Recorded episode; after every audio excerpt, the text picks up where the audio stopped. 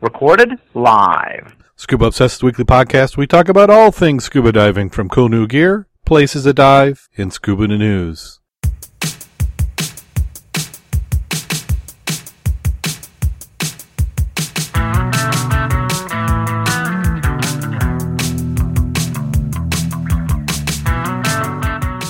Scuba Obsessed episode 223 was recorded live December 11th, 2014.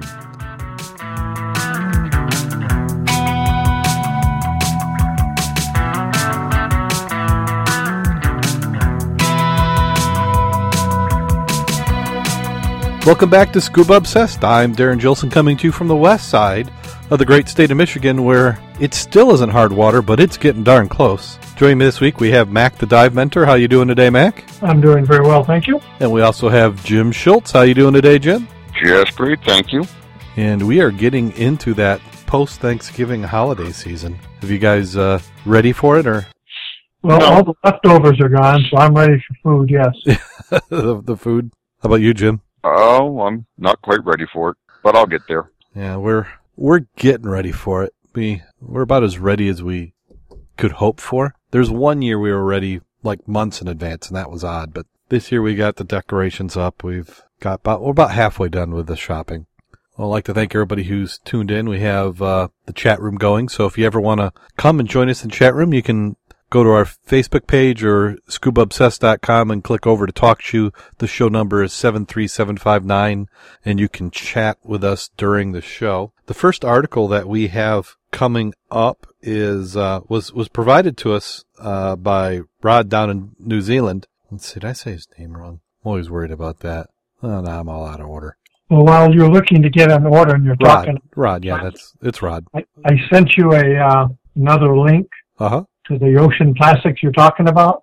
Yeah. Not to say your link is not good, but it's a nice one because it shows some pictures of what I thought was interesting is the flow patterns of the lake, of the oceans, and where the debris is. Mm-hmm. And it's a really neat picture of a rainbow runner, which is a fish.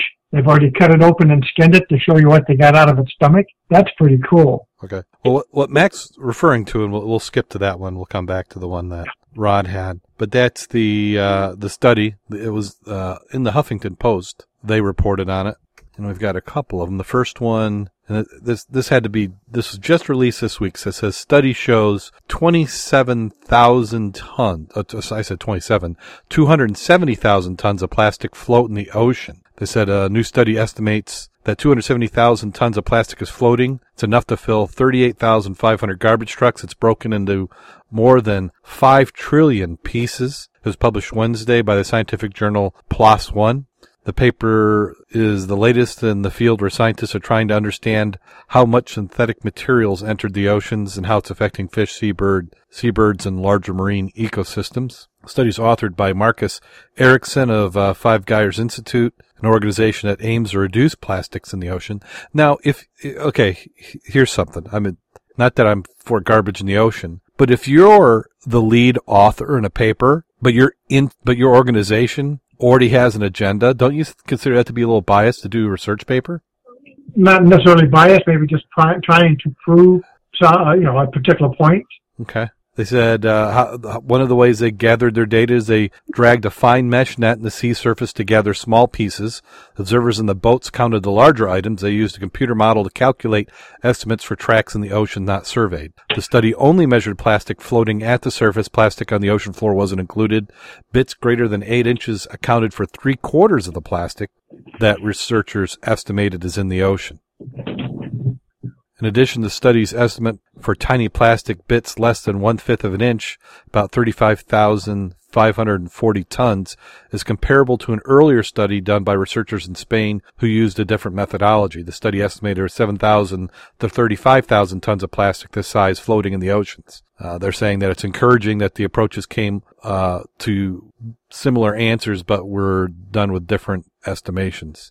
And then what they're trying to figure out how the plastic affects. And that's what I want to understand a little bit better, is what happens with that plastic. He says, what if we eat a tuna that's ingested another fish that has eaten plastic, that in turn eaten another fish with plastic? These plastics could have potentially toxic chemicals, according to the author. and that's what I want to understand is, you know, we make things with plastic all the times. You put plastic in your mouth. I mean, you unintentionally ingest plastic, but we don't panic about it. What makes it different if a fish eats it than we eat the fish? I think part of it, remember, was that controversy about putting liquids, not necessarily just water, into plastic containers, and the material of the plastic actually is diluted, not necessarily melted, but you do pick up chemicals from the plastic bottle, depending on the type of material, acidic or whatever is in your liquid, and that you're actually picking up some of the, I don't know, PVCs or whatever the hell is in plastic. Yeah, I mean, there's all sorts of things that, not being a chemist, that I don't know of, but that's what I think they need to study. Well, the other aspect that they're not addressing here, but has been addressed in other places, is, you know, the nanoparticles?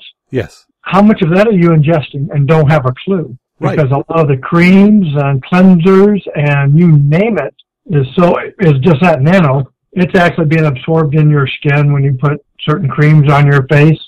And what long-term effect does that have?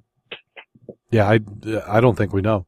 But how recent is plastics? I mean, I know we're using more plastics now than ever before, but it's been my whole life. Since I was born, plastics been everywhere. Right. But, you know, here's another little side thing to think about. They said it would take, 38,500 garbage trucks? Right. Right. And how many tons was that? Oh, let's see here. That was 270,000 tons of plastic in the oceans. 38,500 garbage trucks. Okay, I think the number's a little off because per the USPA, just for Americans, they generate 250 million tons of trash in 2010. Right, I believe it. 250 million tons. So comparatively speaking, that's not a lot of trash, is it? In the oceans compared to what we develop in the U.S. in 1 year. Oh, yeah. Yeah, it's there was a show on TV just this week, and it was the biggest. And I was astonished at some of the numbers. And they said a lot of these numbers are just recent in the last 20 years. But they're showing a desert in Spain, and that part of the country was almost completely covered in greenhouses. That they've taken desert and they've turned to greenhouses. And, you know, if you get a tomato in the store and it says produce of Spain, that's where it's from. And the numbers that they were talking about, it's hard to fathom. So it's not surprising. No, I'm looking at the pictures here. This is from, it's called Garbage by the Numbers. Just to give you a quick one, 4.4 pounds each person produces daily for the EPA. At 1,600 pounds, a typical American produces annually. 72 million tons, and I'm looking at the conglomeration of a typical, and it looks like 90% is plastic, baggies and bottles, and bottle caps. Yeah, well, and I do have to say that bottled water has got to be the last 15 to 20 years. Because when I was in high school, bottled water was glass bottle, and it was called Perrier. And we used to laugh at people who bought it because it was like, oh, you're too good to drink water from the tap. And then now, you know, just my household, we probably buy 2 cases of bottled water. And a lot of it's for convenience because it's easy to hand the kids, you know, 2 bottles of water and that goes with them. So I definitely believe that we're using a lot more. Oh, I can remember you went to the grocery store and it was all paper bags. And I remember being mad because they were trying to push that plastic shit on me, I always said, when they had these plastic bags. And now that's all you get is plastic. Yeah.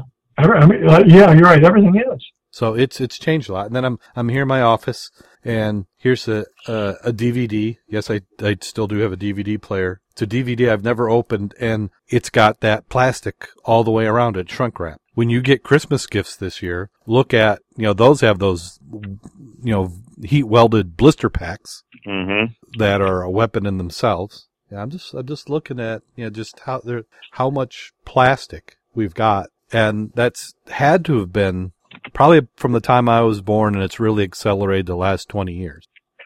It's hard to remember when you didn't have. Well, wasn't the original plastic Bakelite? Wasn't that kind of like the beginning? You know, they hadn't quite got the polymer chains to where they are now. I never saw Bakelite when I used it. Was electronic gear and different hard items. Yeah, like a phone or a radio case. But I think that was kind of the beginning of it. Well, depending on who you also hear, though, you'll find articles why glass jars are not necessarily better for the environment than plastic ones. Well, yeah. Well, depends on what your measurement is. Is your measurement the waste of the material after, you know, disposing of it? Is it the ability to recycle? Is it the energy used to produce? Because that's, I'm sure, what the glass argument is. Well, yeah, glass jars produce between 1/4 and 1/3 more greenhouse gases than plastic. Yeah. And plastic, they've gotten pretty good at shrinking them down. I mean, if you ever watch that machine that makes the bottles, they start off with a drinking bottle. They start off with this blank that looks about the size of your finger, the end of your finger. And then they heat it up, blow it, and it goes into a mold, and it just stretches out to fill up the whole bottle. I didn't believe the article, though. They said that using the plastic as opposed to glass, you use and they release fewer carcinogens in the air. They sent fewer pollutants into the waterway. Now, I wonder how they mean that, because that doesn't seem to be true. Well, other than the plastic itself. I mean, it's all about it. I mean, I can take anything that is considered green and convince you why it's not green.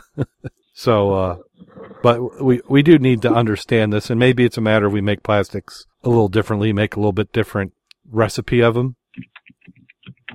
You know, we've got that technology. I myself like glass. Interesting. Yeah. I can remember Tupperware. Yeah. Yeah, Tupperware is a big deal. You know, how much stuff do I still every day cook and reheat in plastics? Yeah, that other article that you had was also from the Huffington Post. Yep. That showed the ocean currents and where they thought the concentrations would be. Yep. So it makes you wonder how if this is the survey that they're saying matched with the other. Did you get down to the cut-up fish? Let's see. Yeah. That's cool. Well, and that was good because what Mac's talking about is they're showing this not subtitle caption says it's a rainbow runner from the Pacific garbage patch. They said once they're showing the plastic that's ingested when they cut open its stomach, and there's quite a few pieces there, and that makes sense because when you're fishing with a lure, you're trying to make it all attractive and. You know, if they'll go after your lure and bite at it, and that's got a hook in it, you know, these plastic pieces have to look pretty yummy. Well, the old lures were wooden, biodegradable, with a little paint on them, probably lead paint. Yeah, lead paint. As a small little item, by the way, shopping bags, they were patented in the 1950s, started becoming used worldwide in the 60s, and from the 1980s, that's when you saw the big increase of plastic or paper. Yep. Well, the one reason, like now, if I'm offered plastic or paper, I don't know if the plastic is better, but that you can really overload that bag and it won't tear. You know, a paper bag, if you got something that's cold and you get some condensation on it, it will soak that paper bag and it'll rip right open. Yeah. Annually, we use 102 billion plastic bags annually in the U.S. alone. No, easily. Billions. That's amazing. Well, we'll look at it this way, not to pick on Walmart, but, you know, their sales would approach $300 billion. Yeah. And everything goes into a plastic bag.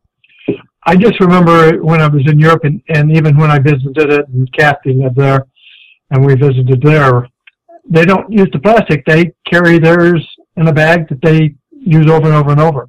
And I'm just looking, according to UK's Environmental Agency, 76% of the British population carrier bags are reused, meaning they use something that, you know, you take your own bag with you.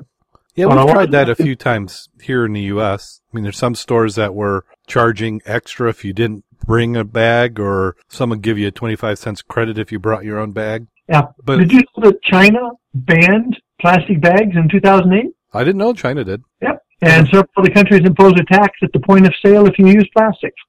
I know that California is in the process of eliminating plastic bags for retail. Yeah, I get the plastic bags from the store, and then I've got a holder in the cabinet, and that's where all the plastic bags go after we're emptying the groceries, and then they get reused until they disintegrate. Basically, you don't mean disintegrate. You mean has a hole in them, don't carry something. Well, yeah, disintegrate for the purpose of holding an item, you know, when the hole's too big. But then they go to trash. Right, it goes in the trash, which goes in the landfill. The thing with them is that they're so light, if you let one go in the air, I mean, it can go for miles. And walk through the woods. Walk through any woods around the state, and within 3 or 4 minutes, you'll find a plastic bag that's got caught in the brush or the leaves. And you don't find tin cans anymore, do you?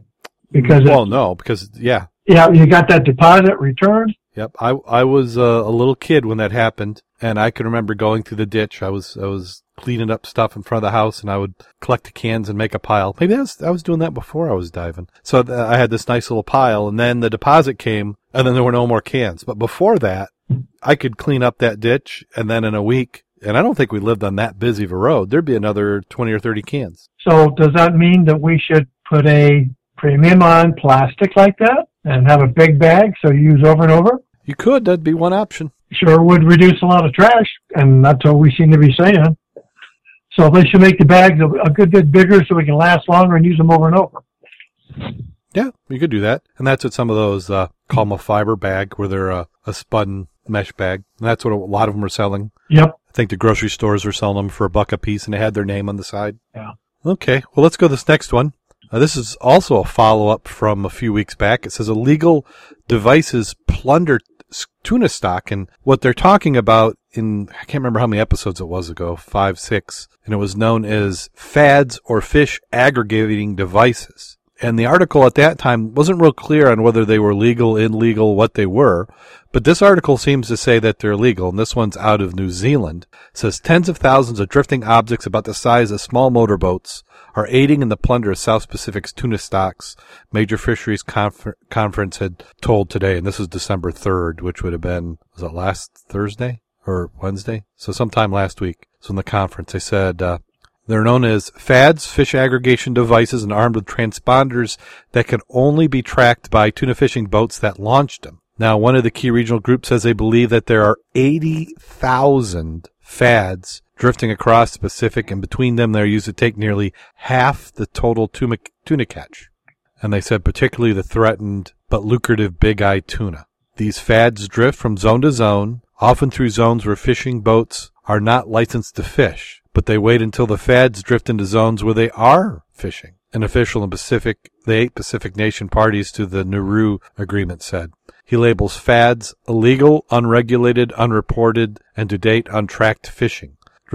Revelation came as APIA Samoa Conference in the Western and Central Pacific Fisheries Commission, WCPFC, which controls the high-sea tuna fishing. Fads attract tuna and divert them from their natural path. South Pacific community official Shelton Harley says the fishing companies will not tell them how much fish is being caught off each fad. Or this year, European Parliament paper said that there were many thousands of fads in the ocean and their use has been accelerating. As well as tuna, fads attract large bycatch, including sharks. Papers say no other single technology improvement has had such an equal magnitude on impact of improving the efficiency of pursuing seine fishing.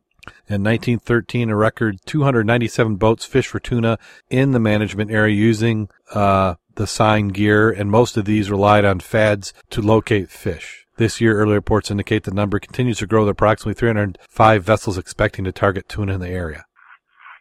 That is unbelievable. 80,000. On one hand, some people are saying it's illegal, shouldn't do it, and now the other one says it's a technological breakthrough, basically, for fishing. Well, yeah. Depending on which side of the fence you're on. Well, it's going to allow you to take it. It just what's the impact? The bycatch is, to me, has always been you're trying to regulate your fisheries. You determine how much that can be taken of a particular target fish, and then you have bycatch. And that's why in some vessels they have agents. And I think it almost is going to have to get to that point. Concow in the U.S., we have USDA agents at beef processing plants. There almost needs to be licensed agents who are on the boats or who are tracking this stuff. But agents for what government? And do you really want the UN? No, I don't want the UN. Our fishing? I mean, obviously, what you're saying is it takes a regulating agency to do it, since all the countries won't work together, which are not. Then you need the UN to preempt it because they know what's better for all of us.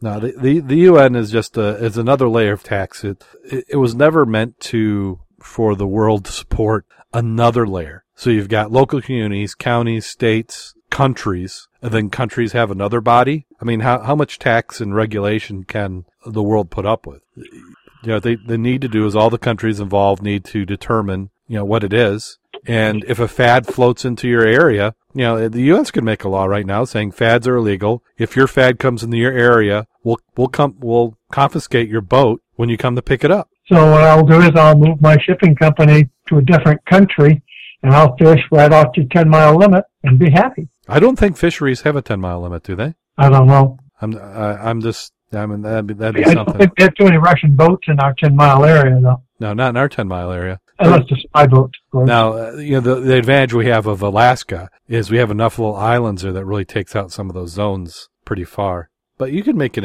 inconvenient for them. Yeah. But at some point, I don't know, when are people going to realize that they're just overfishing? I mean, that seems to be a common... If they're really overfishing, though, it's just us. We got too many people. Well, we started out with a couple of billion. Now we got 8. We've got to reduce our numbers. Otherwise, you're never going to catch up. So you think if we have less people, then there is no problem with overfishing? Well, there won't be overfishing because there will be more fish than there is people wanting them. Yeah. Pretty soon we'll be in the Soylent Green, but that's a different topic. Yeah, well, I just have to get my recipe out for Soylent Green, and we'll be all set. Next one is we have Scuba Diver Finds Lost Wedding Ring. That was another one from last week, and thanks to viral social media, he's been able to find the person. He found it through Facebook. And just to remind everybody, it was a 21-year-old commercial and recreational diver who was down in Mexico when he found this ring. And then the date on the ring was February 16th, 2013, with the acronym TYYJCEM engraved on it. And he's had about 30 people call. So when this last one called, he was thinking, yeah, sure, that's your ring. And they were able to describe it. Well, I had a picture of it last week, remember? Yeah. Well, let me see if I can find it. They said that the post was shared more than 200,000 times. So after 2 months of searching for Jessica, whose ring it was, they said he was stunned to be contacted by someone claiming to be her cousin. He said he had received more than 50 Facebook messages from people claiming to be the owner. She offered up Jessica Garza's wedding photos, including the picture of 2 identical rings, as evidence. He then spoke with Garza's husband, Martin Castillo, who confirmed the ring size and also showed photos of his wife's matching band and receipt confirming the purchase. That makes a good deal right there. Yeah. Castillo revealed that the ring had slipped off his finger as the newlyweds were scuba diving in the Barracuda Point. They spent 5 hours searching for the piece of jewelry, but didn't find it. I wonder if anybody's done the mathematical probability on that. On how many people it would take to find it? Well, the odds of being able to refine that and then finding the owners. Well, you think about, was it the rule 6 degrees or 7 degrees of separation? Yeah. You should be able to be introduced to anybody in the world through just 7 contacts. So if you go with that thinking, as long as people care about looking and passing it on, so you got to calculate, and it was shared 200,000 times. It's all going to depend on the network and the language. Yeah, yeah. There's some study there. And this next, glad they found the owner because that really makes it fun. They can find something like that and then return it, and then get the history of how that happened. Yeah. Well, he hasn't returned the ring yet. He's working on plans to travel down there so he can deliver it to him. To me, it seems like it'd be a little bit easier to insure it and put it in a box, but. Yeah, heck, you get an excuse to go down to Mexico, do some more diving.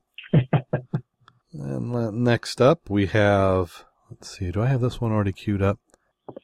Of all the ocean's predators, scuba divers' biggest danger is themselves. And the author of this article was he says he's a master scuba diver with 9 dive certifications and 130 plus dives under his belt. So that's almost like a certification for every 12 dives. We won't get into the question of certifications, will we? Well, I'm thinking, okay, for every certification, how many dives do you have with somebody else? So, and at one point in time, I would say 130 is a lot, but that would be... About a year's diving? It's about a year's diving, yes. In the north? Yeah. So he's talking about on Good Friday of this year, he did what he considered to be a normal 12-meter boat dive at a Sydney diving spot. Says he went down rather quickly, and he says, since I was trying to mime a novice diver that needed to put more air in her buoyancy control device to reduce her rate of descent, I accidentally ended up adding too much air to mine in the process and up popping back to the surface. Then, in hindsight, very unwisely, rather than staying at the surface and calling an end to my dive, I descended immediately and quite quickly so that rejoined the rest of the group. The rest of the dive passed without incident. I felt absolutely fine during the surface interval. The recommended time one has to stay in the surface between dives allowed nitrogen buildup in the body, the result of breathing compressed air and approximately 78% nitrogen to diminish. After the surface interval, I went down for a second dive at the same site, which again passed without incident. So when I got off the boat an hour or so later, my right ear felt like it was full of water. I really didn't think much of it. Later in the day, I felt an oral fullness, still hadn't rescinded, and I also developed the ringing in my right ear accompanied by a noticeable reduction in hearing. Telephoned a good friend of his who is in the diving fraternity, also happens to be a qualified dive medic, and I advised to take some nasal and oral decongestant medication over the course of the weekend, and this was on a Saturday. And then he went to see a scuba diving general practitioner they both knew on Monday. He examined random tests, referred me to a leading ENT specialist in Sydney's North Shore, who was also a diver himself. The specialist ran a number of audiology tests before referring me to an MRI to rule out the possibility the ear problem could be caused by something internal unrelated diving. Subsequent tests unfortunately showed no improvement, leaving specialist diagnosed I had sustained inner ear bear trauma, which sadly means the ringing in my ear, officially called tinnitus and hearing loss, may well be permanent, because I'm also experienced severe difficulty equalizing.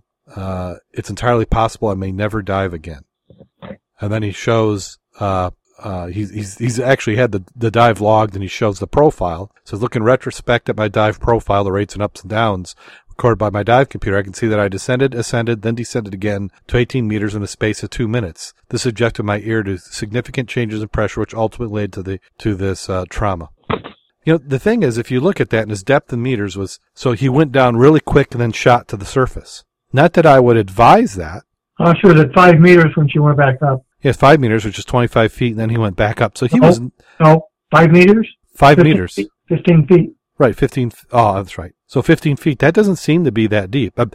You have a big change in pressure at that depth. Yeah. And any time I've had, I won't call it ear problems, but I've had where I just don't, you know, a lot of that shallow up and down, like sometimes when we're grubbing and moving stuff, after about the third or fourth time, you know, I'm done. I know, I get a block just like you do. Yeah, so I don't do that. So if I'm looking at dive profile, and he said going down, me going down, is as long as I'm able to equalize on my way down, I don't think going down quickly is really a problem. Now, you don't want to be uncontrolled. I mean, if you are going down and you can't stop your ascent if you need to, then yeah, you're going too quick. But again, looking at his dive profile, I would not say that they were going down too quick. But it just shows everybody's bodies can react differently. And then the way he talked about it, I would have done almost the exact same thing that he did. Read the comments after it. Let me see. Sensible advice. We often see divers do exactly what you did the first 10 minutes of dive, as they have sometimes small issues like yourself. I think the first few minutes dive can lead to any issues. Certainly the novice recreational diver checking all equipment at 10 feet and a buddy is all good, a habit to get discover something below 35. Yeah, but looking at his profile, he wasn't even down to 30. He was, like you said, 15 feet. Yeah. So he would have been within that area where you'd have checked. What it is, you know, all I can think of is either he had, you know, some condition which just exasperated, or he did something and in the moment didn't realize he did it. Like he held his breath when he came up. I mean, would that be possible? Or he was over or under equalized at some point during that dive? And I'd have been more concerned with an embolism as opposed to my ears, but usually my ears would start talking to me. Yeah. And then I see the other one where they talk about what I had mentioned earlier. Yeah. A novice teaching a novice at the time, 130 dives, 9 certs, novice teaching novice. Yeah. Mm-hmm. Well, it's like getting a dive instructor certification. You just start from never dove, go right through that to the advanced open water to the blah, blah, blah. So you get your certification, and all your dives have been training dives. You've got no experience. You know what I'm saying? Well, master diver. You can get master dive certification. I believe it's 50 dives. And that title is misleading. It makes somebody think that you're an expert. I'm a master diver. I mean, what other activity? I mean, if you're a motorcycle driver, you decide you're going to race motorcycles, and you get on the bike 50 times, and all of a sudden you're a master cyclist? Well, they do have ratings, the same in skydiving, for example, for your student all the way through your master. What they would consider a master, I mean, you've had over 500 jumps for a master. A lot of places now want 1,000. Right. Yeah, and I can see that, because that's about 50. You know, I'm for giving people milestones and things, and then you've got the zero to Superman type of programs. So I don't fault him for learning, but, and I don't think he was an instructor. In the comments, somebody said that he was, but I don't think he's claiming to be. I think he was more mentoring. Right. That's what I got out of it too. Helping somebody. Yeah. And as dive master or master diver, you're going to be given advice because you've had the classes, you've had the training. You just haven't had all the experience. Still, 130 dives is a lot. Yeah. Especially if you're doing ocean diving. They're not like, a lot of my stuff is 15 to 20 feet, you know, a couple hours at a time, but there's a big difference between that and like when Jim and them goes out there on 80 footers, 120ers, big difference in the quality and the type of dive. Yeah. Yeah. Or it's like flying, they'll say you got 100 hours of flight time. Is that 1 hour times 100, meaning you did the same thing 100 times in a row? Or did you do 100 different things during those 100 hours? Right. So you have the 100 hours, but one guy's got a vast amount of experience. The other one has experience in, I just stayed around the park and did my touch and goes. So I don't know where he fits. Yeah. Well, and then there is a difference. Now, he's down in New Zealand, so I don't know how their certification, if it was a PADI. But you've got dive master and master diver. Master diver is a recreational rating, which is just kind of like a it's along with all your other certs for seeing pretty fish and buoyancy, and you just accumulate to a certain amount of time, and it's like one more thing that you can, pay the dive shop to get a certification in. Where a dive master is the beginning of professional ratings, where you're actually learning about, in fact, I've heard some people say it's some of the most involved dive training that there is. Okay, so the next one is an article from the British Subaquatic Club Association. They published their annual diving incident report for 2014, and it records a total of 216 incidents. They monitored and report on diving accidents since 1964. The report claims details of UK diving incidents occurred to divers of all affiliations and incidents occurring in the worldwide involving BSAC members. So if you're a BSAC member, no matter where you are, if that was a recorded incident, then they added to their statistics. The number of incidents has declined in the last 3 years by approximately 60 per year. The BSAC concluded the decline may be because the normal amount of diving has taken place, but either has been safer and fewer accidents. Did I say that right? They concluded the decline maybe because a normal amount of diving has taken place, but maybe that's a UK way of wording it. Either has been safer, fewer incidents have occurred, or a normal number of incidents have occurred, but fewer have been reported. I like the next one.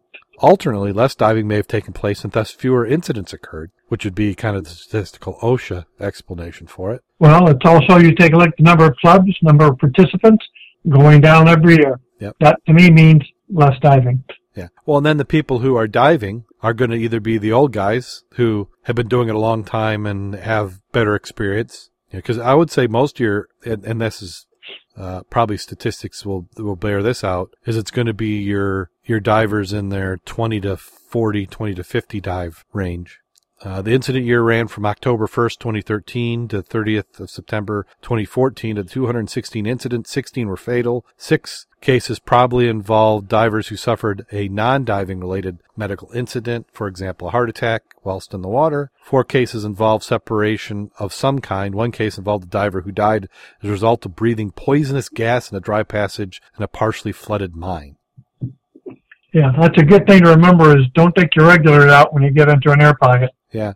Well, and do we encourage that indirectly?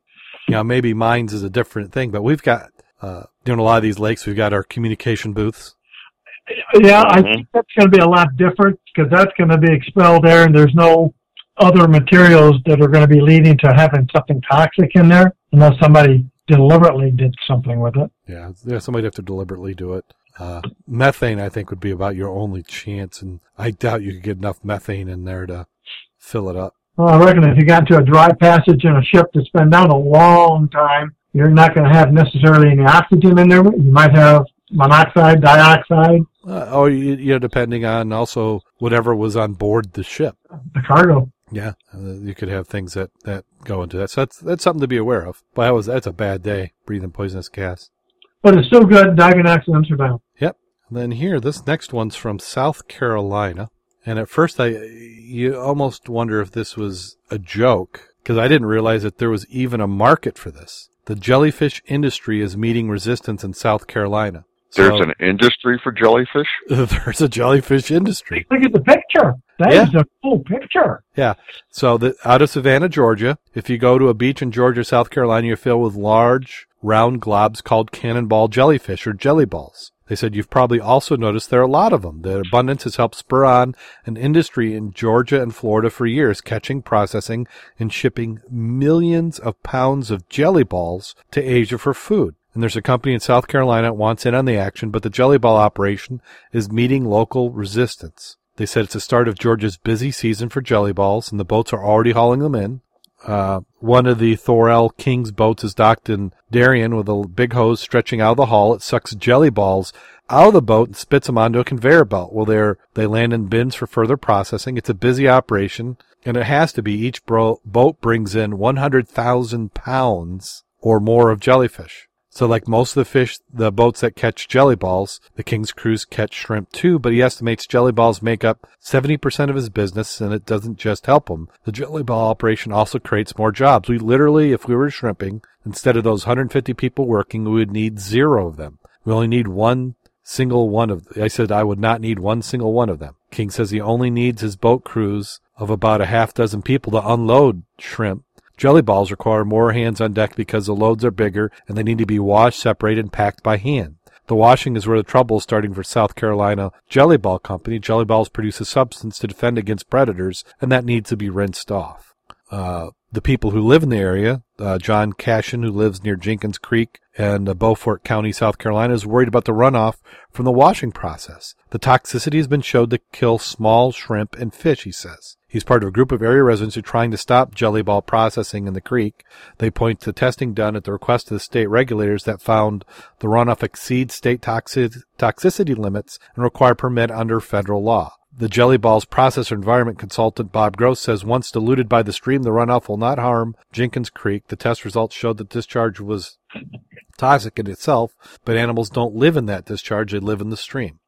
Now, and their solution is going to be easy. All you got to do is continually dilute it, yeah, stuff, and therefore it'll be below the level that they consider toxic. Yes. Now, I am sure you have looked it up and already know what cannonball jellyfish are used for, right?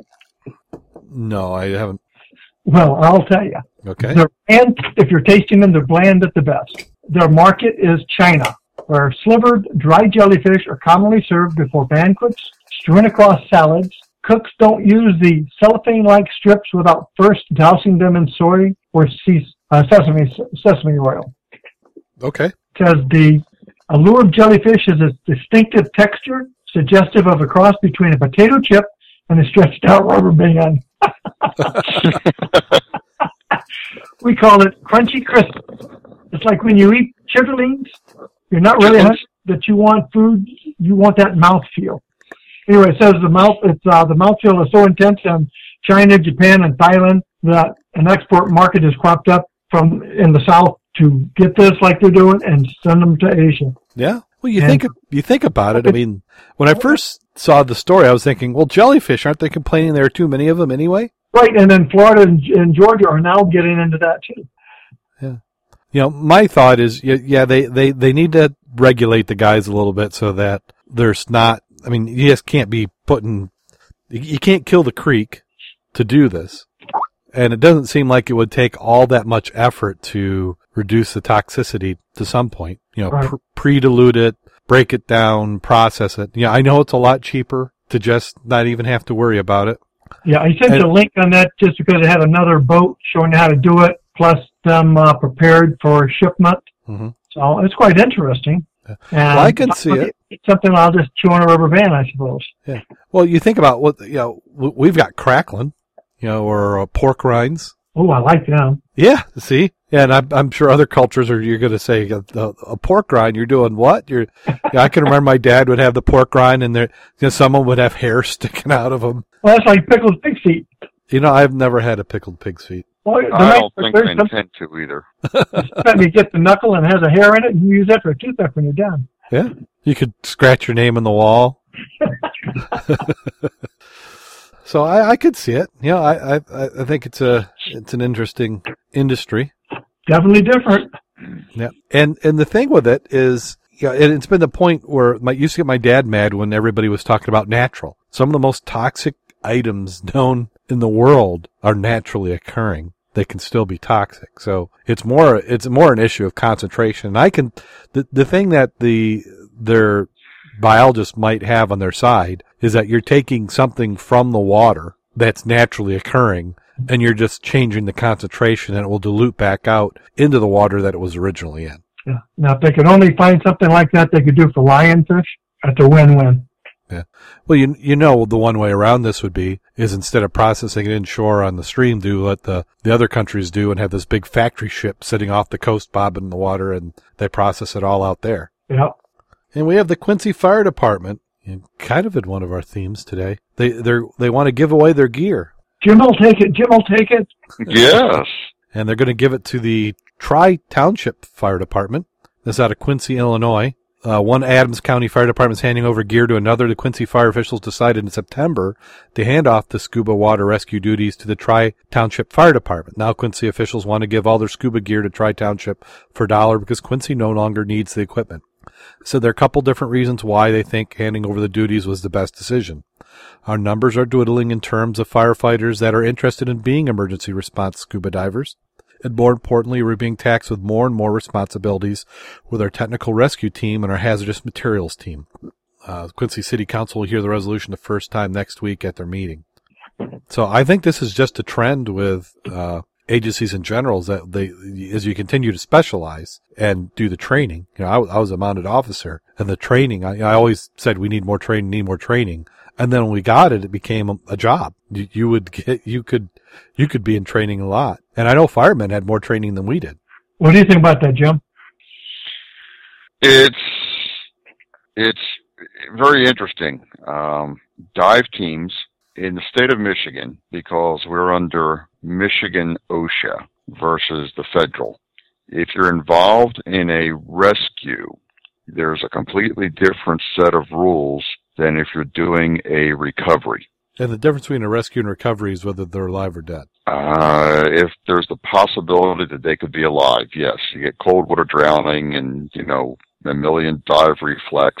So, you know, at what point, that's often been a controversy within departments. At what point do you turn from rescue to recovery? But in a rescue mode, Michigan OSHA is a lot more lenient than they are in a recovery mode, which makes perfect sense. I mean, it's, you know, we'll let you cut some corners if you can save a life, but if that's not while you're there, then, you know, let's go back to the full set of rules so that we don't endanger any of the rescuers. So the training required differs. You know, firefighters for structural firefighting have to have a minimum of 24 hours of structural firefighter refresher training every year. I haven't found anything that requires that for dive training, for dive rescue. So it's... Yeah, and it's a slippery slope and a big can of worms. Yeah, and in their case, it looked like they just didn't have as much interest, and they were trying to pick up. So, yeah, and we've seen a little bit of this because it used to be every fire department was a hazmat team, and now it seems like some of that responsibility's moved up to the county level. And I think in Berrien County, it's the sheriff's department who handles a lot of hazmat. It's really involved when you start talking hazmat. Because you got the biological, you got the chemical, you got the radiological. Yeah. And to keep current and have the proper equipment with the training that you practiced, you're talking money. And money is what communities don't seem to have a lot of. Yeah. Well, and that's kind of why the county picked it up and just to the level. You know, the county was responding to, they have two separate nuclear facilities that they can respond to. You know, one is just outside the county, one is directly in the middle of it. You've got a interstate highway that runs through the center. So anything that can be transported on the roads can happen. Oh, and then the rail. Did you see what happened in Niles this last week? Yeah. Yeah, for those listening to the show, in Niles, Michigan, the Amtrak train was on its way from Chicago to Detroit And while they were stopped at the Niles train station, which has been used in many movies, it's a beautiful train station, one of the passengers decided to start stabbing other passengers. And the local police department had to respond, and they were able to subdue the man. And I don't believe there are any fatalities. And a lot of people on a train actually commented how quick the local responders were. But you've got a little bit of everything that can happen, and you got to be prepared for it. Let's see. We're almost an hour in. So let's see. The next one we have is Sony's newest store. And I want to know what they're selling in their newest store here. They're making a big deal. What they've done, it's in Dubai. And if you want to go into the store, you have to be a diver. And Sony, in some cases, you had to apply. If you weren't a diver, they were actually giving you instructions. And the store is called the Xperia Aquatech Store. It was a marketing gimmick to drive home the point that Sony makes waterproof devices. It's an admirably over-the-top approach. The concept store was only open 4 meters. It was only, well, I don't know why they say that. It was 4 meters underwater in Dubai, and it was only open for 3 days. So even if you're a PADI-certified dive master, you need to be a contest winner, VRP, or other Sony-approved patron before you could enter the jellyfish-themed underwater structure. They provided scuba training and dive instructor guides to help people reach the store along with a boat. They also provided waterproof cases for those who own the Xperia Z3 phone because they're only waterproof to 1.5 meters, and it was, 4 meters down. Now, looking at that store, would you want to be working the counter? Because I'm going to think you're going to get waterlogged, wouldn't you? You would think so at the least, unless you've got some platform. You can get up and get the hell out of the water. Yeah, because what they're showing is if you imagine a dome, and it's not that big a dome, kind of in a jellyfish head shape, and then they had some stylized tentacles out the side, and there's some random portholes. And they show a shot from inside, and what were they selling? I don't see anything for sale. Well, they just said it was just a gimmick, and they had looked like GoPros on the inside. But Sony doesn't make GoPros. They said not too many of the divers had wallets, so they really didn't sell much. I'm just curious, looking at that diagram there, are those tentacles really heavy chains to use to keep that down there? It could be. That would make sense. Yeah, that's what I was looking at. If it's chains, I understand it. Well, it's gimmick from front to end. Yeah. But and it got people like us to talk about it, which is really what they wanted. Yeah. The thing is that it was done by somebody who didn't understand scuba divers, because aren't you a little insulted it's only waterproof 1.5 meters? What that's good for is you drop it into a puddle. Yeah. Maybe use it in a pool, but only the shallow end of the pool. Yeah, you don't want to go the deep end. I've always thought waterproof would be good even for stuff that goes into housing. Wouldn't that seem that would make it a little bit more durable? And costly. Yeah. Sometimes I don't know how expensive it is to make something. Well, the difference between waterproof and water resistant. I can remember when I was in high school making electronic gear, and I would coat it in silicone if there was a risk of getting wet. And that always seemed to work. So, people played up to being a big deal. And then you were talking about the comments. If you go through the comments, there are people who were, you had the author of the article was complaining that they should have let free divers go down and do it. And there's a whole thread about people saying of all the risk if free divers went and then were in there and breathed the air at compression levels and then went up to the surface. Which is a valid point. Yeah. Well, it would be one reason to be mostly risk, because I think a proper free diver who knew what they were doing. That's also probably the reason why it was invitation only. Even though I would love to see an underwater store someplace. Maybe you could have one with an airlock. Yeah, just carry a credit card. But British researchers had to go underwater in caves to solve a salmon mystery. They had to put on gear and follow the salmon, which they said were seemingly swimming through mountains near Bella Bella.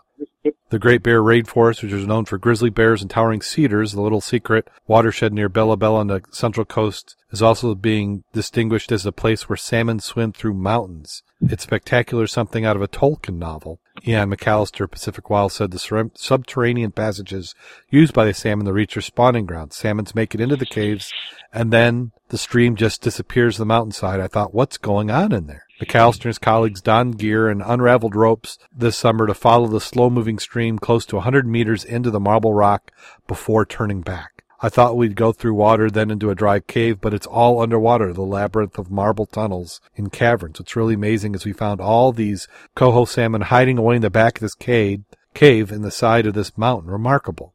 About 1 kilometer upstream from its estuary in the Pacific Ocean, the stream flows beneath a fantastic natural bridge formed by erosion. About 50 meters later, it forms a 6-meter deep pool before disappearing in the mountain marble. Feels like you're diving through a marble church in Europe somewhere. Big domes of marble on the roof have been chiseled over thousands of years. The marbles form a limestone karst, perhaps the most fragile landscape on the earth. Limestone in the cave system originated hundreds of million years ago. None of the video showed any of the formations, though. Stalactites, stalagmites, columns, or any of that. I was going to comment, it looked pretty plain Jane till I looked at this. Yeah, the farther upstream, about 200 meters from the pool, the water emerges and the mountains flowing up to the surface. So they didn't make it all the way through? Oh, they went in 100 meters in the marble rock before turning back. Well, they need some cave divers. I mean, I'm not saying I would do it, but get somebody who can and go all the way through. Sounds like it'd be cool, though, wouldn't it? Now, they had to know that one through. I mean, I'm sure they've done, like, dye tests. Do they put dye in the water and see where it comes out? It's hard to tell.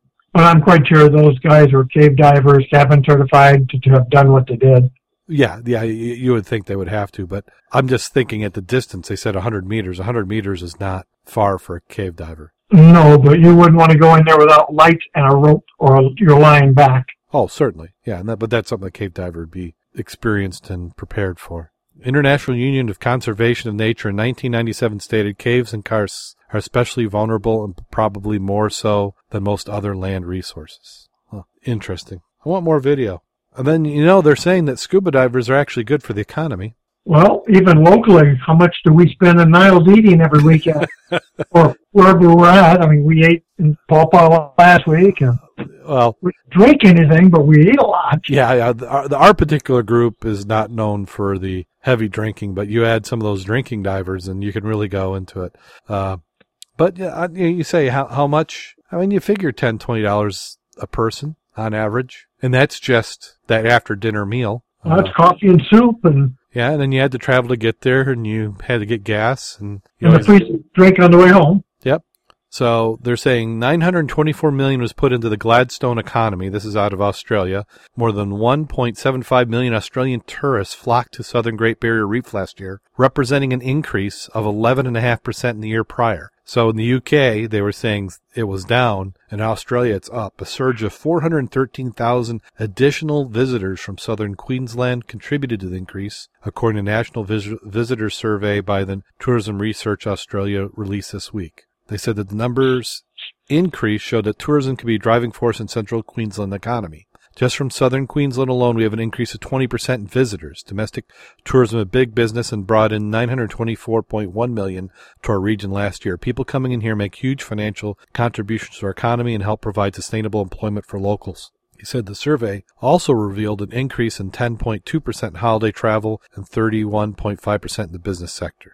It's people being proud of where they live and enjoying what we have to offer that gives us such great results. The average tourism spends an average $497.05 per person in southern Great Barrier Reef compared to $1,162 in, Whitsundays and $618 in Sunshine Coast. So they're also saying they're cheap. Makes sense to me. Yeah. It makes sense to somebody else, someplace else because they are also trying to get in on the act. National Marine Sanctuary would be a boost to the area. This is Wisconsin Governor Scott Walker officially submitted a nomination process to NOAA on behalf of the citizens of the state of Wisconsin to begin the process of bringing a National Marine Sanctuary to our area. Post-sanctuary would include a 60-mile stretch of Lake Michigan running from Two Rivers to Port Washington. The proposed sanctuary in the lakeshore would encompass 875 square miles area along Lake Michigan coastline. A marine sanctuary in Manitowoc would allow our citizens and visitors to experience the power and beauty of Lake Michigan, protect its rich marine history through research, education, and resource protection. And he goes on to say other things that politicians say. I'm just curious, though. Don't the citizens already have the ability to experience the power and beauty of Lake Michigan without it being a sanctuary? You need the sign. You have to have a sign that says... Okay, I'm sorry. I'm just understanding the sign. That's not something to jump on. Well, they provide the sign.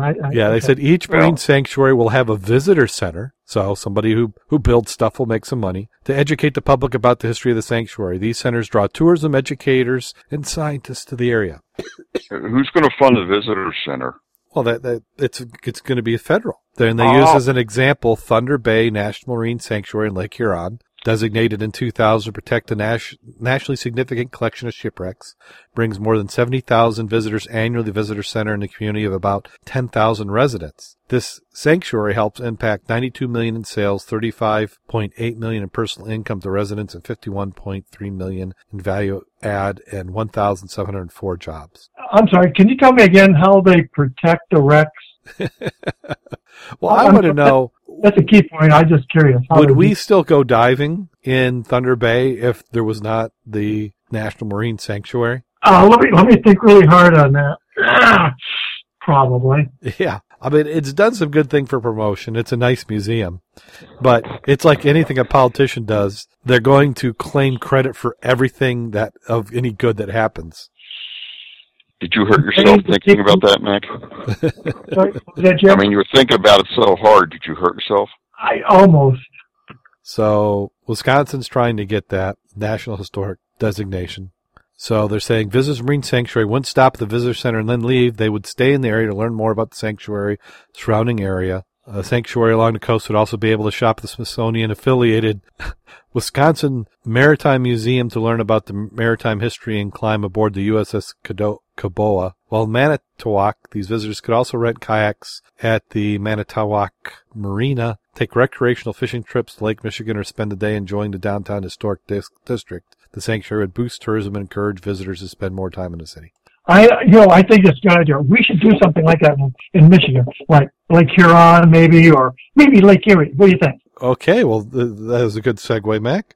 Lake Erie could be a national maritime sanctuary. I'll be down. Okay, where'd my article go? It's coming up. Get all the gerbils pedaling their bikes. Lake Erie could become a national marine sanctuary. At a public meeting Tuesday, Erie County Executive Kathy Dahlkemper said she thinks that Erie is a perfect candidate for such a designation. We have millions of people going all across Interstate 9. You find more ways to bring them into our community. That means more business, very business, and just a greater impact to community in general. NOAA will not look at our application unless we have a strong grassroots support from the residents of the Erie County, our country, and their region. So it's what we're trying to gauge. A sanctuary would be mostly around our cultural assets, the shipwrecks, the history. We have seagoing vessels that would be fishing or historical, War of 1812, and really utilizing that as many ways to bring tourism and economic development into our region. I just question again. I'm curious. I'm glad we have them here to protect our cultural history. I think that's what the big one was. Cultural assets, the history. We need NOAA to protect our history. Well, so what do you get with this? I mean, they say that each of these has a building. So you somehow are able to get NOAA to put in this building, which when we say NOAA, it means we pay taxes so that it comes in. Says we focus on things like education, outreach programs, research and monitoring, resource protection, the whole suite. So in many ways, sanctuaries like national parks, but they're all underwater. Now, what is that going to restrict? I mean, if you make it a national park, what are you not going to be able to do? Well, I know that if you look at the National Marine Sanctuaries Act from 2000, I know they'll define the standards of the sanctuary. They'll talk about the prohibited activities and how they will enforce those prohibitive activities from taking place. They'll talk about the regulations, the special use permits, things like that. So that'd be my question if I go to one of these meetings would be, what are we doing now in the water that will no longer be allowed? Yeah, don't ask. You know, so we got the, was it Party Time boat out of St. Joe? So let's say that sanctuary was right there off St. Joe. Can they go out and fish with 50 people on a boat? You know what the findings are? It says, Congress finds that the National Historically has recognized the importance of protecting special areas of its public domain. These efforts have been directed most exclusively to land areas above the high water mark. Certain areas of the marine environment possess conservation, recreational, ecological, historical, scientific, educational, cultural, archaeological, aesthetic qualities which give them special national and, in some cases, international significance. We need to control the effects of particular activities which have led to enactment of resource-specific legislation.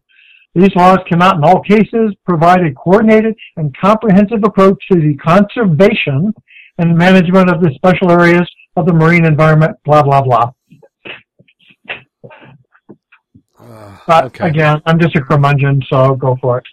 Well, I'm trying to think of what the benefit is. Is this a real benefit, or is this a gimmick? I mean, if you look at everybody who's doing it, they're saying, we want to do it because there's money.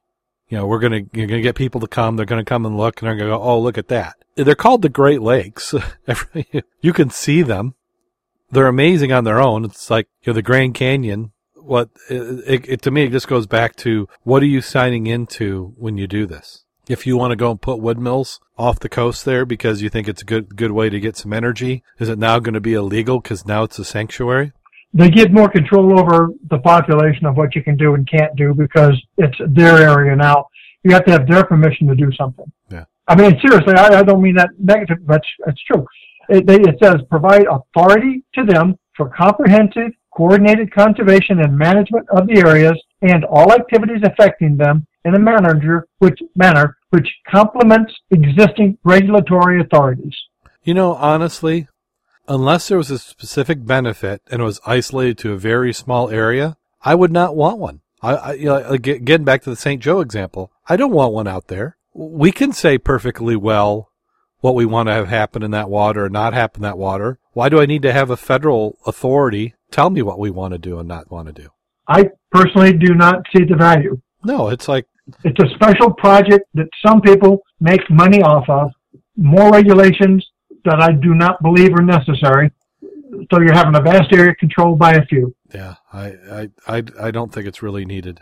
I mean, unless there's something unique. Like, say you had 5 warships that all sunk in the same spot and they're all in recreational diver depths, and we're going to put a pier out so all the dive boats can connect to it real easily, and we'll have a museum which documents the life of them. Maybe you could make a case for that. But to go take a big swath of it, you know, or you had some unique area that was having problems that needed some sort of protection, and they were willing to provide the resources for it. But I don't see that. What do you get from your national parks? Well, to me, national parks are a little bit different because at one point, national parks were probably land nobody else wanted. But, you know, Teddy Roosevelt did a lot with creating the national park system. And that was swaths of land that you say, okay, we're going to keep these unique. We're going to make certain portions of them available to people to get out and to use them. And then the rest of it will just kind of hold. Management of the populace to do areas that they want to control. But the difference was they had to buy those, or they remained federal property that was never granted when they did land rushes. So to me, that's a little different. I mean, if they're going to go out and buy it and then say, okay, we're making this park, that's one thing. And we've got national parks all over around here, which I enjoy. They close them down when they feel that it's being overburdened with people. They close them down when they say budgetary concerns say, we can't afford to have a guard there to let you in because you're going to mess up the place. Yeah, that was my favorite. I think that happened before. Yeah. Maybe last year or so. Yeah. Maybe that needs to be another special episode. I'm sure that we'll have somebody out there that can educate us, curmudgeons, to really give us the benefits of this. Well, and we have something even a little bit closer to home. There's a plan to invest $24.7 million in Michigan recreational projects and land, an expansion of the River Raisin. Is that Raisin? Yes, Raisin. Yep. River Raisin, the cry. Remember the Raisin. Don't you remember that? I don't remember the Raisin. I know the, heard it through the grapevine raisins. That's where Custer's from, you know. River Raisin? Yeah, it was right there.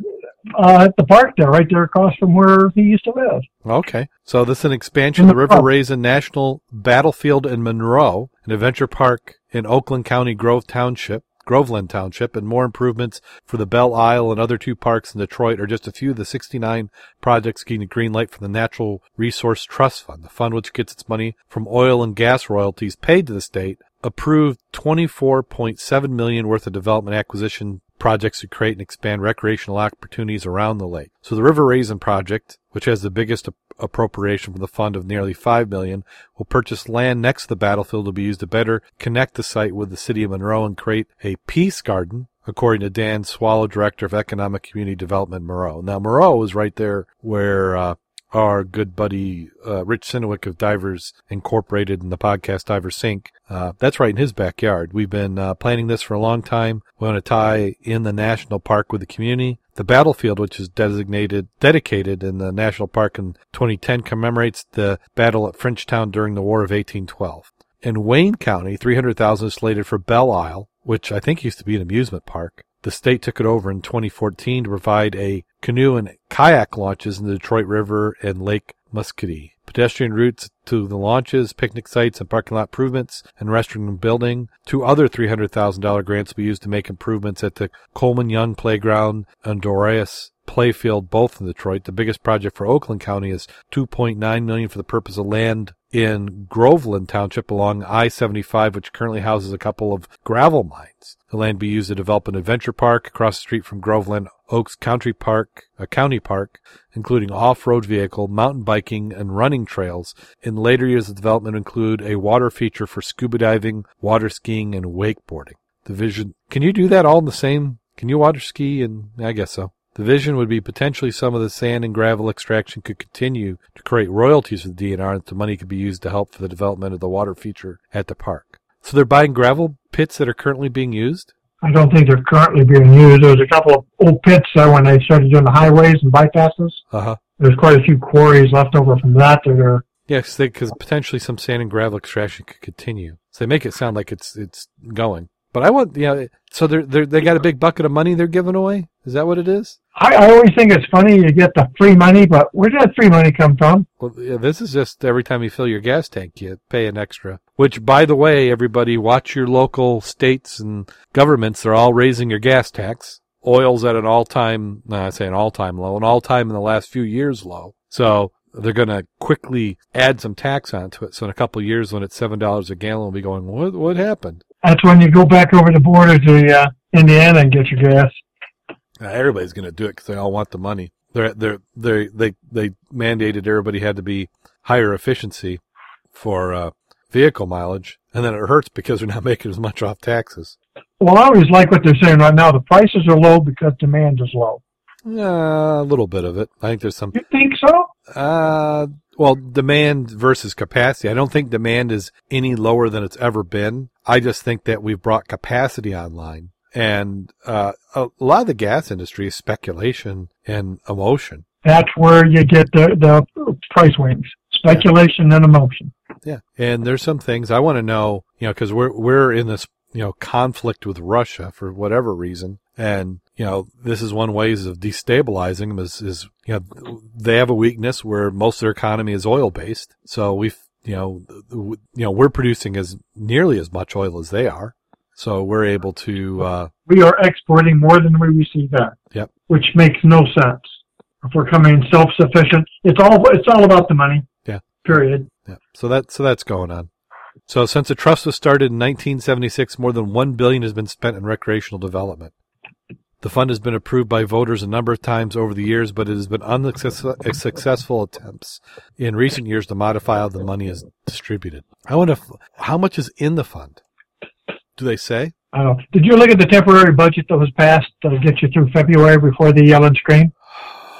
No, I knew if I did, I was going to bleed out my nose. I did a little bit. I had a couple of comments I put on Facebook on that. Okay, so here's a soapbox section. So what'd you find? What was in there? No, I'm just talking here. They're talking it's $1 trillion plus, bill, which is passed. But you look at the last freaking minute items they put in there. I think they used to call them pork. Uh-huh. You look at the billions, or in this case, billions and billions. I mean, $1 million is nothing to them. No, they have no concept of money, how much they're spending, how much they're overspending. It doesn't matter. They don't care. It's just interesting to go through the bill and look what they need the money for and some of the extra little porky items that got put in there. Well, and all the porky items it's all about how many people do we have for the vote? What do we want? What's the big issue? And then if we're going to get this guy involved, we got to go and fund his whatever. And right. I just looked at one particular part. I'm just curious. I looked under the immigration aspect of it to see how much money they increased certain funds for undocumented, which means illegal, people for food, medical. It was like, I wish I had that money. We should spend it on our veterans or something. Oh, yeah. People who gave their lives and, yeah. Undocumented, excuse me. I'm not sure why undocumented is a better word than calling it what it is, illegal? Well, what the document it does is it implies that just wait around long enough and we'll do amnesty again. But anyway, it's interesting. Billions and millions. Yep. Hey, government don't care. It's your money. They're spending it every day. So that does it for the news. We do have some photos of the week. This one's a little bit of a follow-up, Mac. Take a look at that kayak. Yes, I did. Looks just like mine. Except yours doesn't come up to a 100-foot boat all that often, does it? No, just this time. I took those pictures. Pretty nice one, weren't you? Yeah. Yeah, it's... And what this is a photo tour of the 110-year-old ship. Let's see, what's the name of it again? This is the one we talked about a couple of months ago, remember? Yeah, I remember. And we had some photos then taken by different people. Yeah. But this one has more photos, if you don't get distracted by the photos on the side. Let's see what they call the ship. Crud. It's going to be one of those where it's like 8 or 10 pages you got to scroll through. But what I liked about it is that somebody actually spent some time and got a little bit of the historical photos related to the vessel. If I get these damn ads. SSVENTNOR. What was it? Ventnor. SS Ventor. Ventor. Ventnor. Ventnor. Yeah, and they show one photo of the ship going under the, looks like, is that the bridge in New York City? I think that's New York City they're showing there. You mean the Brooklyn? Yeah, it might be the Brooklyn. And then it said it was later the ship was used in both World Wars. Thomas Edison used the vessel to test communications equipment. It was called the steam yacht Selt. And then she was the USS Sachem in 1917 to 1919. There's a couple of those pictures. That stuff looks like marijuana growing in that boat hull. I would be surprised.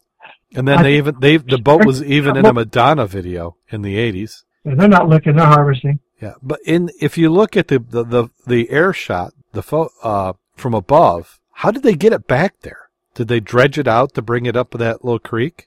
Mm-hmm. And they said that you can still get to the vessel today, but you're likely there's a chance you're going to get run out. You know, and who owns it? Well, is that you think who's running them out? I'm trying to remember when we had the article before. Somebody had owned it and was going to do something with it, and then so was it abandoned, you know, or is this, you know, adjacent to this guy's property, and that's just where it ended up? He couldn't do with it what he wanted to. Well, as long as whoever owned it now is responsible for getting rid of that eyesore. Yeah. Well, and then this next one is a photo. So if you're looking for something to get your fishermen friends, you know, say they're really into fish, this might be something if you can tolerate the people holding the photos. This is a calendar that's out of German. It's the erotic German carp calendar. The Daily Dot says this erotic German carp calendar is the worst Christmas gift imaginable, but I think they're wrong. It's a calendar full of nude women cuddling giant slimy fish. He says, is this the worst gift or the best gift? They said the reason it's a best gift, for the rest of the recipient's life, he or she will be able to tell a story that he received an erotic German carp calendar for Christmas. That story is a gift that will never get old or stop giving. It's the only gift you can get. You can be sure the recipient doesn't already have. It only costs 19 euros. And your bellies? It's in Europe, and it's full nudity, thus fancy and sophisticated. There's a 0.06% chance recipient will actually like it and be thankful for the rest of their life of reducing him to new sexual fetish. Okay, and then we also have I thought you guys would go for that. See, I've already got them ordered and on the way, so. See, that's what we need. That's how we'll fund the show. We need to come up with a calendar like that. Right. Yeah, have pictures of us in the water. No, I was not advocating. No. That would be the flip side. Send us money or we'll send it to you. Yes. There you go. Extortion. Plain envelope to your office. We'll send you an email. We have a package with your name on it. It'll be delivered in 5 days unless... Oh, that'd be good blackmail material, wouldn't it? No, that's a bad word. Blackmail? No. What's the political correct term for blackmail? Enticement. Enticement? Encouragement? Your benefit to pay me money? Yeah. And then we have a video of the week. We won't play it here, but we'll have the link in the show notes. Is somebody from Boston did a parody of the musical song from Frozen to raise money for the aquarium. And she actually, when she's singing, says Boston like somebody from the Northeast, so that she says Boston correct. and what makes it good for scuba diving. She talks about getting in the water and wetsuits, and said water never bothered me anyways, is one of the lines. So worth watching. She had a pretty good voice. I was surprised. Well, that does it for Scuba News. We ran that one to the ground again. If you like the show you are listening to right now, you can listen to it and many more just like it on Reno Viola Outdoors Radio.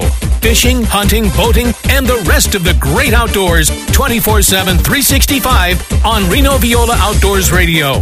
Download the free Reno Viola's Outdoor Radio app or visit wrvoradio.com online to see the lineup and schedule. That's Reno Viola Outdoors Radio, and enjoy the great outdoors. Let's see, Mac, did you get any diving in this week? Yeah. Pawpaw. Pawpaw? How many times? Oh, say again? How many times did you get in the water? No, I only got in one time last week. Only one time? Yep. No. Everybody else was working. You know how that goes. It's a bitch. Yeah. Couldn't have anybody's up my suit. Yeah. I thought that they were going to go out and test some dry suits. Yes, they did. Ken and Larry took their brandy new E's out, and they've got to work on their wing cuffs a little bit, get those a little more leak-free. Mary Beth went to the dry side. I think she's a convert. We still got to tweak on her weight a little bit to be able to keep her down with the new suit. But the temperature wasn't bad. It's about 38 degrees on the water temperature. Air temperature was about 38 degrees. Visibility was 6-7 feet. If you had a light, it was more. And it was fun. We went to the Board of Trade afterwards and fed our faces. Helped the economy. Yeah, and the Board of Trade is not an investment brokerage; it's a restaurant. That is correct. It's right near where we're going to go, and we'll be there again Saturday. 10 o'clock. So this is going to be the test of the new dry suits, take two. Take two, yeah. Yep. So it's better to do it now than when you get under the ice or in the river. Yeah, well, because we've got the traditional New Year's Eve dive coming up, and everybody wants to get this worked out before then. Yeah, that's only, 14 days? God, is it hard to believe it's that time already? Yeah. And then Jim, Mary Beth, myself, and who else did we have there, Jim? Mark. We went to the River of Niles on Sunday, and we got there, and the water conditions actually looked pretty good. I had all my gear, but Mark really wasn't feeling too great, so he decided that he really didn't want to go. And unless somebody really wanted to go, I wasn't going to go in. And one of my reasons for coming down there, again, other than to do some bottle grubbing, was my dive flag I had lost a few weeks before, and it had shown up, caught out on some, some debris there in the river. So I was planning on going and recover it, and Jim graciously offered to go into the water and get it for me. He ended up doing a what would you call that? That's a drift snorkel? A surface drift. Yeah, surface drift from there down the Mermont, and was able to recover. I drove down to the pickup spot and picked him up down there. But it was good. It was everybody had enough people show up to make an evaluation. But it's again that time of year where you got the sniffles and stuff, so easy to call it. Always smart to say no or know when to say no. Yeah, and we've been getting some good diving in. We've got a bit in. I think there was sometimes in the summer where we went a month and nobody seemed to get in. This year? Yeah, maybe it was just me. Now, I like that on the mudclub.scubaobsessed.com site, Mac. Yeah. You did a slideshow. Yes, I did. I tried something different. Now, was the slideshow done within the site, or did you use a tool from someplace else? Actually, it was by accident, and I used whatever was there on the site, and it worked. Yeah, it looks nice. I like it. Yeah, and I didn't have to post all the pictures at once. You hit it, and it just scrolls through. Yeah, it doesn't. Not pretty nice. Yeah, it doesn't look so overwhelming, because sometimes when we get you get 20 photos in a post, and you're like, oh gosh, and it's got all load. But this looks nice, and you got the captions in there. I think it looks good. Okay. Well, anytime people are out, if they take pictures, I can put them on the site. Yeah. Otherwise, it looks like I do all the picture taking. But send me pictures, guys.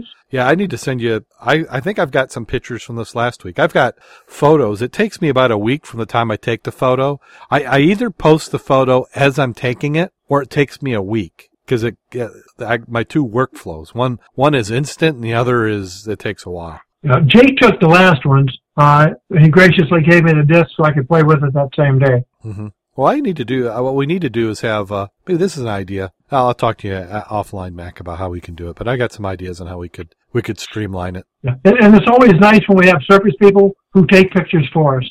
Really makes a difference, because everybody likes to see a picture of themselves playing around the water. Yeah, yeah. And if you've got any photography or videography experience, you know, drop me a line, because I've got some projects that we're going to be doing. So I'm looking for identifying some talent now, so that when it comes time to do it, we've got everything all lined up. Anybody have anything they want to plug before we end it? We're pushing 90 minutes now. No, just going to try to get wet this weekend. Yeah, so we've got a couple dives playing. You've got Pawpaw, Mac? Yeah, Pawpaw's on Saturday, 10 o'clock. Okay. Toy Box will be there with eaters. Oh, you can't beat that. Okay. You plan on going out Sunday? I'm going to try to get out Sunday if there's anybody who will join me. Where are you going Sunday? Afternoon. Same place. Same place? You know, I may, again, I'll just have to check. I'll know a little bit closer.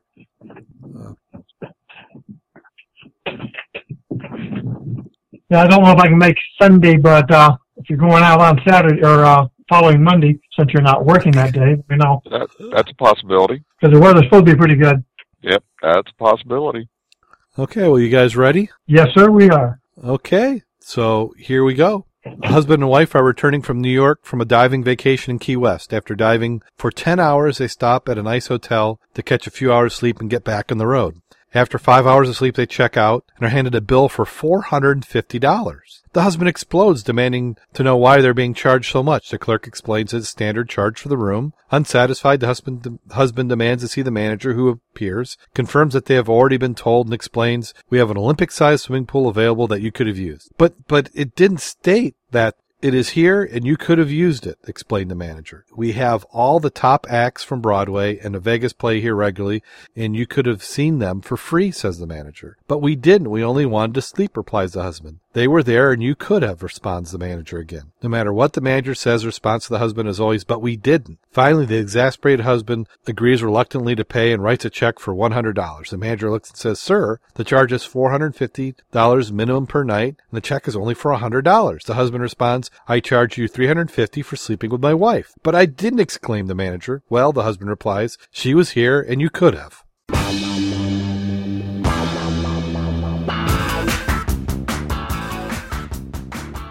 Hey, worked for me. I thought for maybe a second I dropped the connection. Jim, were you injured on that one? Oh, that one hit below the belt. So until next time, go out there and get wet. And stay safe. And remember, we did not harm any jellyfish balls today, so we did think about eating a few of them. I'll send you some rubber bands. Well, I was more into jelly rolls than jelly balls.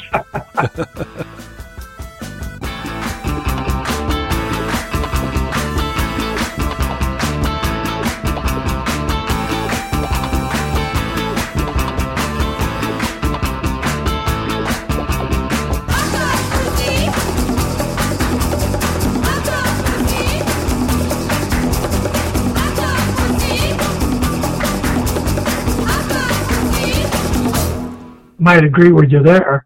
Call recording has been completed.